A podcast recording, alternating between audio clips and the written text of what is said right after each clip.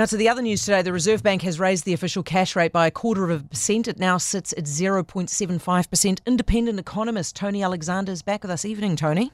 Yeah, hi, Heather. Good interview there. Well done. Thank you. There was a lot of numbers there, and I was aware that you were listening, so I felt a little. I was.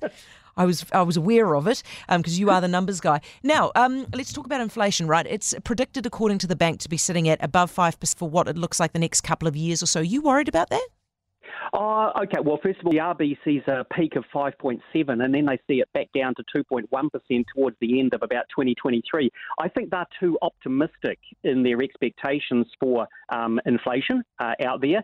And uh, so I think that I personally think they should have increased their interest rate more today. And I do like to, you know, warn people that there are further rate rises from the RB coming along next year and, you know, 2023 as well. If you think they're being too optimistic, what do you think the real prediction is? Yeah, it's not so much the peak in inflation, 5.7% peak they've got there is, yeah, that, that's fine. But I think it's the fact that inflation is going to remain above the 2%, if not above the 3%, for longer than they think. So I don't have a high inflation forecast. I have a long, high-ish inflation outlook.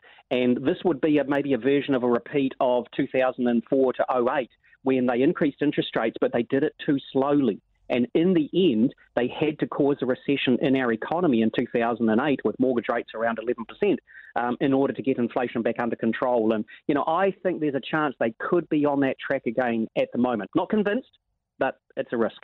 If they go too hard, yeah. Um, they, they're, saying that employment is now above its maximal, maximum sustainable level. This is only going to get worse, isn't it?